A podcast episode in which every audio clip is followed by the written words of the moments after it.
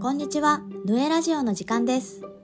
今回は2018年2月から始まった京都を舞台に現代アートシーンの最前線を体感できるアートイベントアーティストフェア京都をご紹介します。ヌエは企画とプロデュース、そしてイベントの運営を担当しました。まだ見ぬアートシーンを作り出す際に大切にしたプロセスやこのイベントの鍵となる京都らしさをどう捉え表現したかをお届けします。担当は松倉さん、磯川さん、聞き手は形ラボの田中さんでお送りします。じ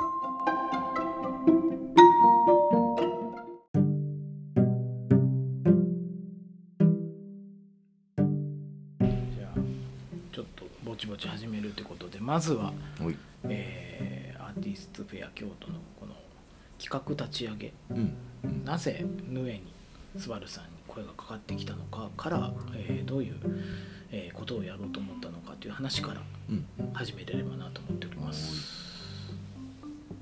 どうぞ。さいああれだよね。えっと名前変わっちゃったけど京都造形芸術大学でうん。非常勤講師をなんかもう8年ぐらいやってるんだけど。あ もはや。20代後半ぐらいからやってるからもう 10, 10年ぐらい近いのかななんだあ、かんだそこが最初椿昇さん先生がうちで先生やってやみたいな相談があってずっと一緒に授業やってたんだけど京都府の、えっとね、村上さんって今ね部署変わってしまったんだけど村上さんってすごい熱量を持った府の職員がいてその人があのアートをアートの巨大なイベントやりたいっていうのを持ち込んできたのが最初。で椿さんと何かやろうやって言ってその時に、まあ、ほぼほぼできてたかな。アーティストのためのあのなんだろう祭典を作るべきだっていう話をしててもう根っこにある大きいみんなが知ってるような課題でいくと京都って芸大むっちゃあるんだけど、うん。その売る場所がすごく少なかった。売る機会がすごい少なくて。あで本当なんかバンドマンみたいな感じで30までに食えなければみんな辞めてしまうんだよアーティストってだったらもうもっと、えーたくさんの売る機会を作っていってたくさんのアーティストがちゃんと生活できるようにというか生き延びれるようにみたいな機会を作ってこうぜっていうところがスタートになった。ただその海外に行ったらねアートバーゼルとか世界中にはいろんなこうフェアが存在していて、開催時期もねあの年の頭の3月とか2月とかそういう時期にぶつけてるんだけど世界中のフェアと被らないようにそこに設定したりとかあしててでまああとは何だろうね。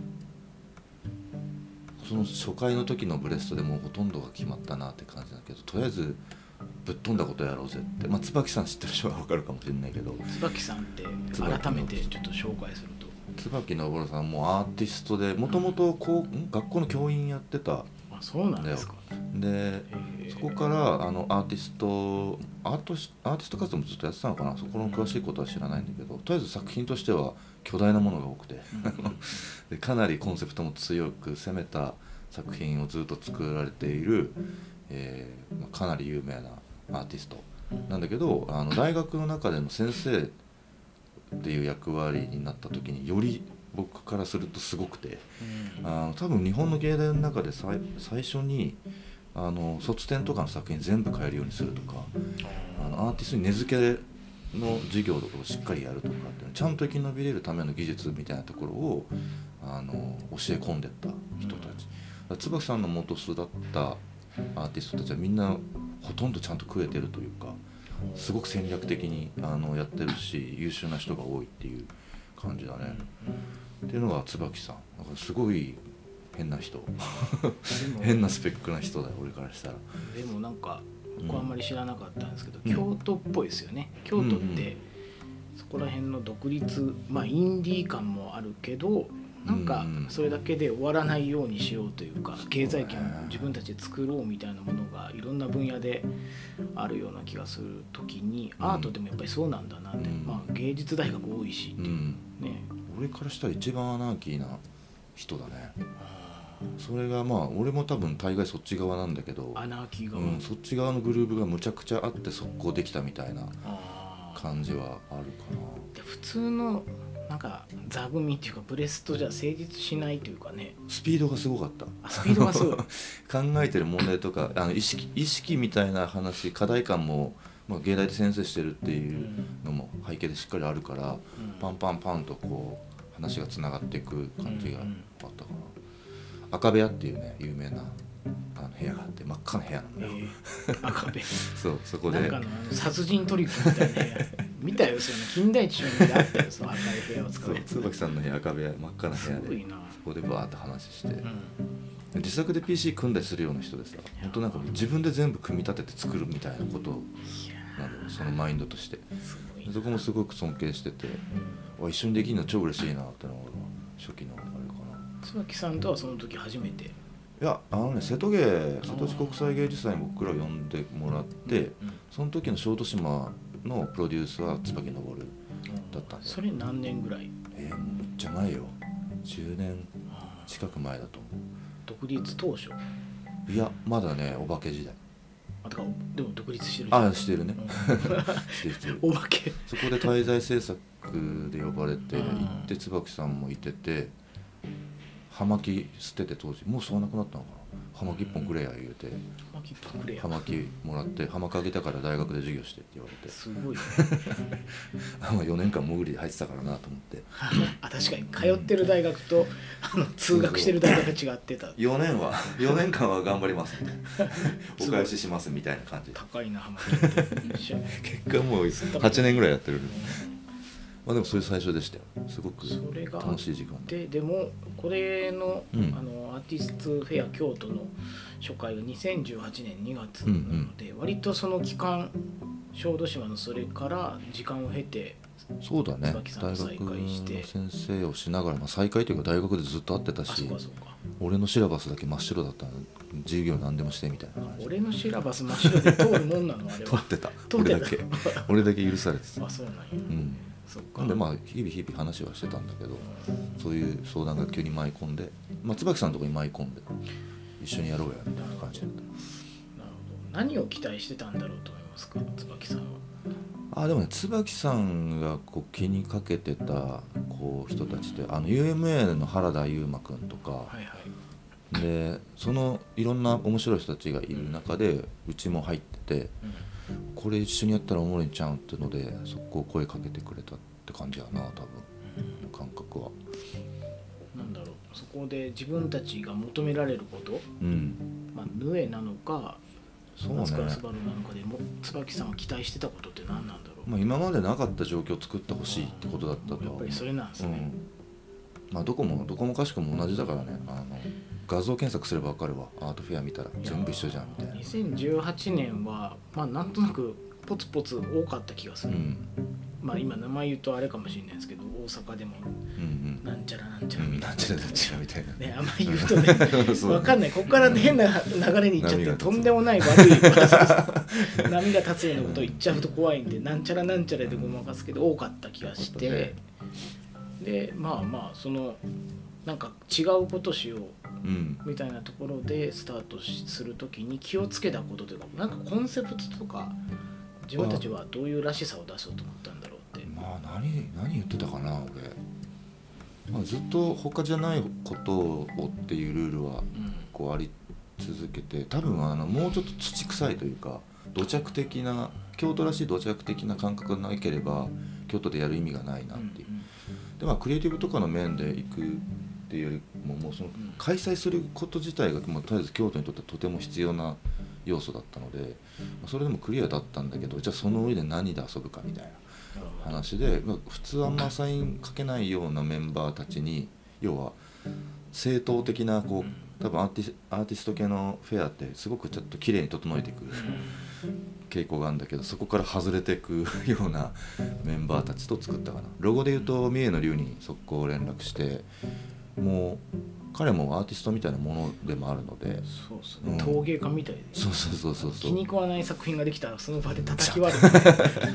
すごいフィジカル。で三重のデザインすごいフィジカルだからなんかあまりこと細かくディレクションとかじゃなくてこういう状況が作りたいんだってのをめっちゃ近くの喫茶店でお茶しながら言って「終わりました」みたいな「やってみます」みたいな感じそんな感じで。いつも「面白そうっすね」みたいな。で、そこから彼が見つけてきたのは毛細血管を逆流する現象を持ってきたのね。うん、ようそこ持ってきたのあのなん名前忘れちゃった専門的な用語があるんだけど時折その血管みたいなものとかを逆流するあのなんだろう。変変化、がある、うん、現象があるのよ。えでそそー、れを弁があるの。そうそうそういう感じで、えー。それをモチーフにこうロゴは2つパターンを作って、あの血管状のものと、えーそれがと10日通過した後かな、みたいなのを2パターン出してきて面白いなこれでみたいな。もう一発でこれでみたいな感じでやった。で建築は椿さんと誰が行かねって話をしててあの会場施工だね。はあのドットアーキテクツだろうと。もうこれは間違いなくアナーキーだっつって。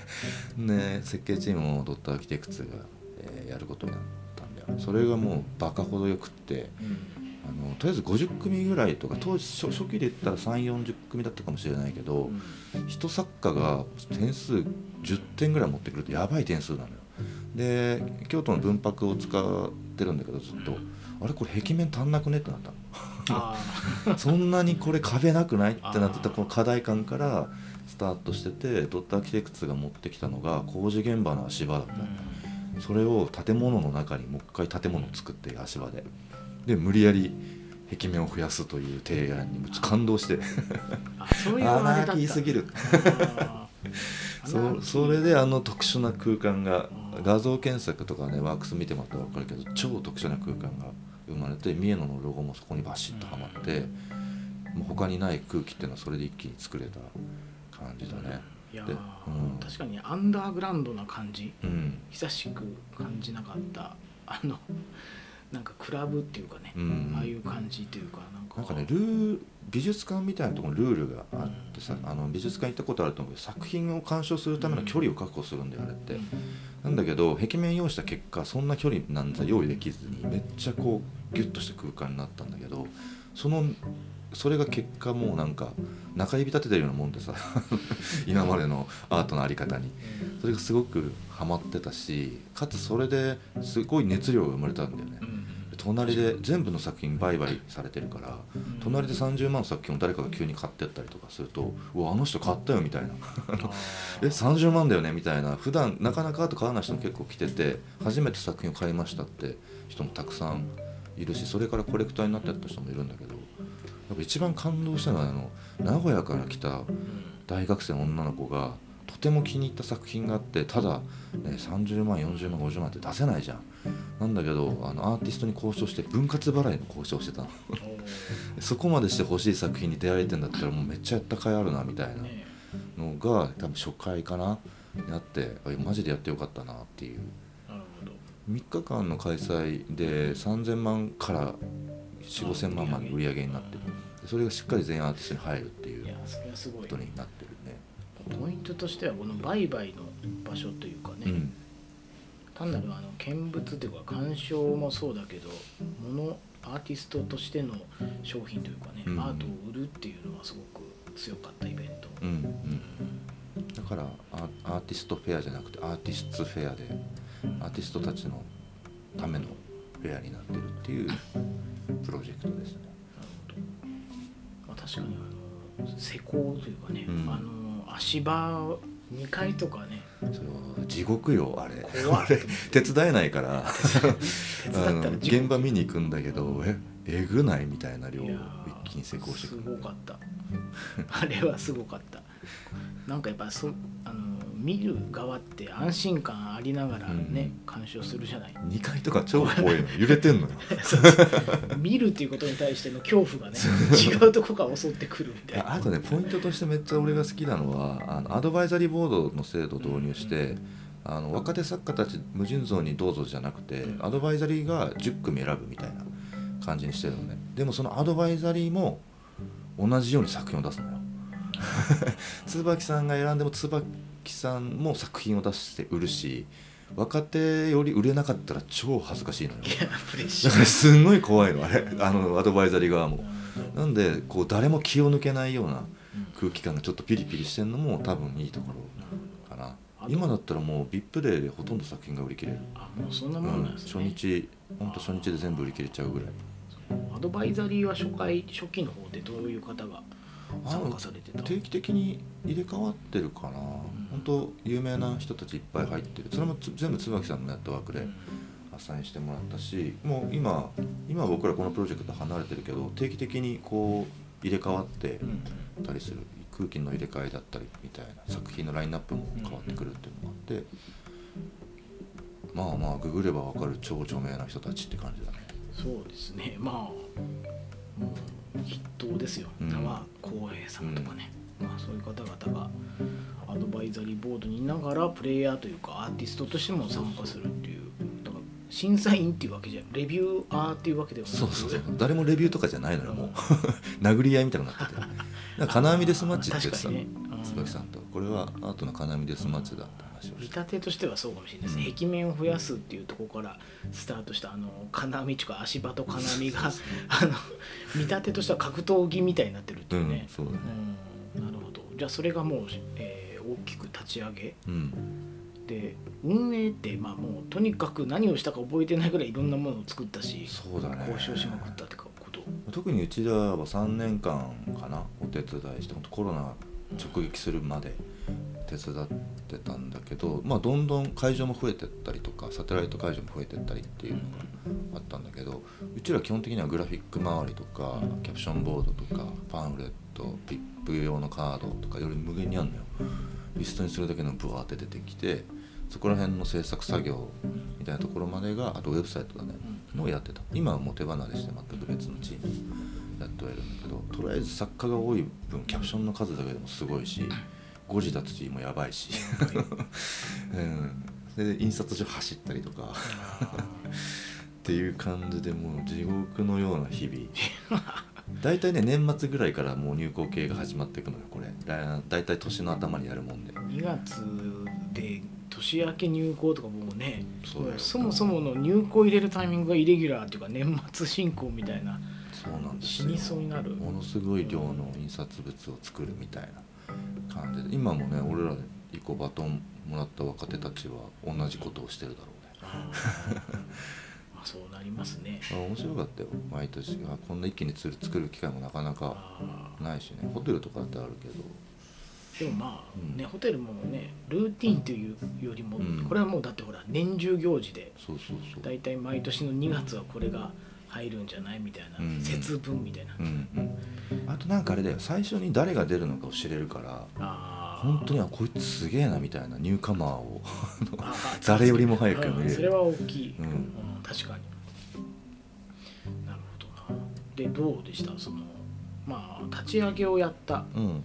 で今はバトンをつなぐ。まあね前回の今回の話の中でもあったように、まあ、ヌエらしさっていうのは基本的に自分たちで完結させないっていううのがんあるのかなと思った時に、うんまあ、こういう京都のあのアート、まあ、アーティストの在り方っていうものも自分たちが立ち上げたけどもうん。別のバトンにつないだっていったところで現在に至るんですけど、うん。まあ、やってみてどうでした？うん。いやいい機能を作れたなというか、まあ、椿さんがいてくれるから今もね。でまあ初期に作った基本フレームから全く新しいことが、まあ、増やすのも難しいからこれ、うん。まあ、これを僕らがずっとやっても多分うちに依頼する意味はないかなってのは思ってて、ん。なので3年目で、えーお降りた。降り降りよろしくお願いしますみたいな。あのーた最初に言った村上さんって担当が部署が変わっちゃったんで。ねあで俺あいつがいたからやってたみたいなとこがあって えすごいいい熱量だったのね。ーでどどんな方なんですか？年齢と女性で俺よりちょっと年上ぐらいだったかな、でもともとそういうなんだろう美術芸術系とかうん。多分工芸系までちゃんとフォローしてるうん。人で、あじゃあもうそういう方なんですね。そうそうそう。もともとそういう人なんだけどだからもう部署移動しないじゃんと思ってたの俺 なんか全然違う部署に行っちゃったから、まあ、定期的に変わるじゃんあれって。えいないんでしょ？みたいになっちゃって。大でまあ代理店にも手伝ってもらうようになってきてたからもう基本フレームできてるし特にうちらがやる必要もないよねみたいな。で担当も変わったしコンペにしてみますみたいな感じになったからあじゃあもうあとここここだけ気をつけてくださいねみたいな感じでコンペにも出なかった感じ。まあ、自分たちの仕事は終わったって感じですかね、うん。そこの立ち上げから次のバトンまでは作ったから、あとはその次の人にまだ壊すなりなんなりしてくまださい、たしてくれたらいいと思うそれは。ああいうものがあるっていうのがもうアート界でも京都の中でも浸透したっていうのもあるしね、なんかやっぱりあの時の流れはみんなまあコロナの前っていうのもあったんですけど、いっぱい人を集めてアーティストと作品をつなげようっていうの取り組みはまあ本当多かった気がする中でいうと、うんやっぱ京都らしさとかでいうとやっぱアバンギャルドすぎた、超攻めてた超攻めてた。でもそれが別になんだろう木をてらうわけじゃなくてやっぱ京都らしいという部分がうん。ああいう感じなのかなとは思ったし、うん。打ち上げとか超楽し何 どういうやついアーティストがそもそもこう普通じゃないじゃん普通じゃないやつが大量にいるとものすごいカオスが生まれる。いやそりゃそう。わこんな混沌久々に見たなと思いながら。言える範囲でちょっとどういうことがあったんだろうって聞きたい。いや普通にもう飲み方がもう豪快だし、やっぱそうなんだ。うん、であとはまあこう白熱するよねアートの議論が。それはいいですね、うん。なんかそれ見ててすげえ面白いけど俺入んのやめとこうみたいな。あタバコ吸って交換してる。ー そのそその様がちょっとあれやね。タバコ吸って傍観してる様がちょっと神視点この人偉い人なんだなみたいな。あアーティスト側からすると多分。なるほどな。そうかそういう形で、うん。じゃあアートアーティストフェア京都っていうものがあの立ち上がって縫えばそのような仕事をして、うん。という形ですね、うん。何かあのその他 ありますか？運営運営大変だった話。磯さん何かありますか、大変だった話ですか、大変だったしかないもんな。皆さんアーティストなのでそれをやっぱりその一個のパンフレットに収め収てサイトに反映しきるっていうやりきるのが入れなきゃダメな情報量がね。なかなかコメントもらえないねいやそうとかいうもんですよえキャプションクソ長えこいつみたいなとか数行で終わってる人とめちゃくちゃ文字数制限かけてんのにめっちゃ短いやつとめっちゃ長いやつとこんな 全然型にはまってくれへん。肩にはまらない。分かりやすく。ねそうですね。私会社員ですけどこの難しさっていういや難しいね。いやそういうのも含めてヌエのあのメンバーはもう振り回されまくったと。そうですね。でもまあみんながやろうっていうなんかやっぱ熱量があったので、うん。やりろうねっていうのがあって。なるほど。あれ結構初期の全員野球部そうそうそうでしょうね。これやべえぞみんな動かなきゃやべえぞ。間に合わねえぞみたいなことをみんなに言いそんな。まあらしいねらしい。そうらしい案件でしたヌエね。らしさ。京都らしい、ねらしいって感じでした。